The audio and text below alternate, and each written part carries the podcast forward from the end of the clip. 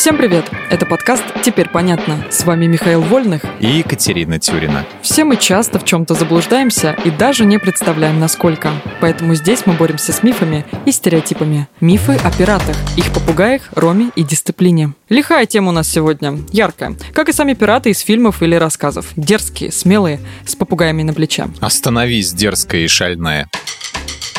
Это миф. С попугаем ты перегнула. В золотой век пиратства экзотические животные стали популярны в Европе, и для пиратов эти заморские птицы могли стать ценным товаром. Их было легко перевозить и кормить, а стоили они больших денег. Зачем их таскать на себе, если можно выгодно продать? Так что попугаи не были пиратскими питомцами. А зато на кораблях охотно заводили кошек. Они ловили крыс и, по морским поверьям, приносили удачу. Не думала, что они были кошатниками. Ну и плюс, кстати, кошек нельзя научить говорить, в отличие от попугаев попугаев, поэтому они никогда не расскажут, кто втихую выпил весь ром на корабле.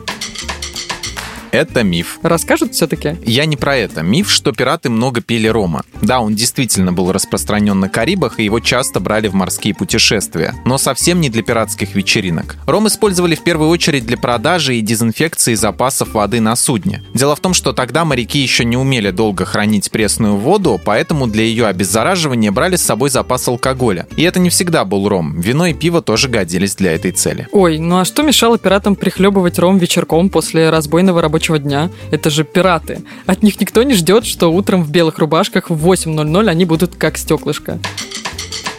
Это миф. Пираты не были беспробудными пьяницами и дебоширами. Они придерживались правил. Если кто-то, например, утаит добычу, его могли за это даже покарать смертью. А еще запрещалось играть в азартные игры и драться на борту, приводить на корабль женщин и детей. Да к тому же им всегда нужно было быть в постоянной боеготовности. Значит, важно следить за оружием, чтобы оно оставалось исправным, и не мешать товарищам отдыхать до и после вахты. Самовольное оставление корабля или дезертирство в бою наказывались, в лучшем случае оставлением на необитаемом острове. Кто бы мог подумать, что разбойники с такой репутацией ходили по струнке и берегли ром для дезинфекции. С пиратами на самом деле связано очень много мифов. Они не ходили под черными парусами, не владели бесчисленными богатствами и все же брали женщин на борт пираток. Но хватит с тебя открытий на сегодня. Эти стереотипы я разрушу в одном из следующих эпизодов.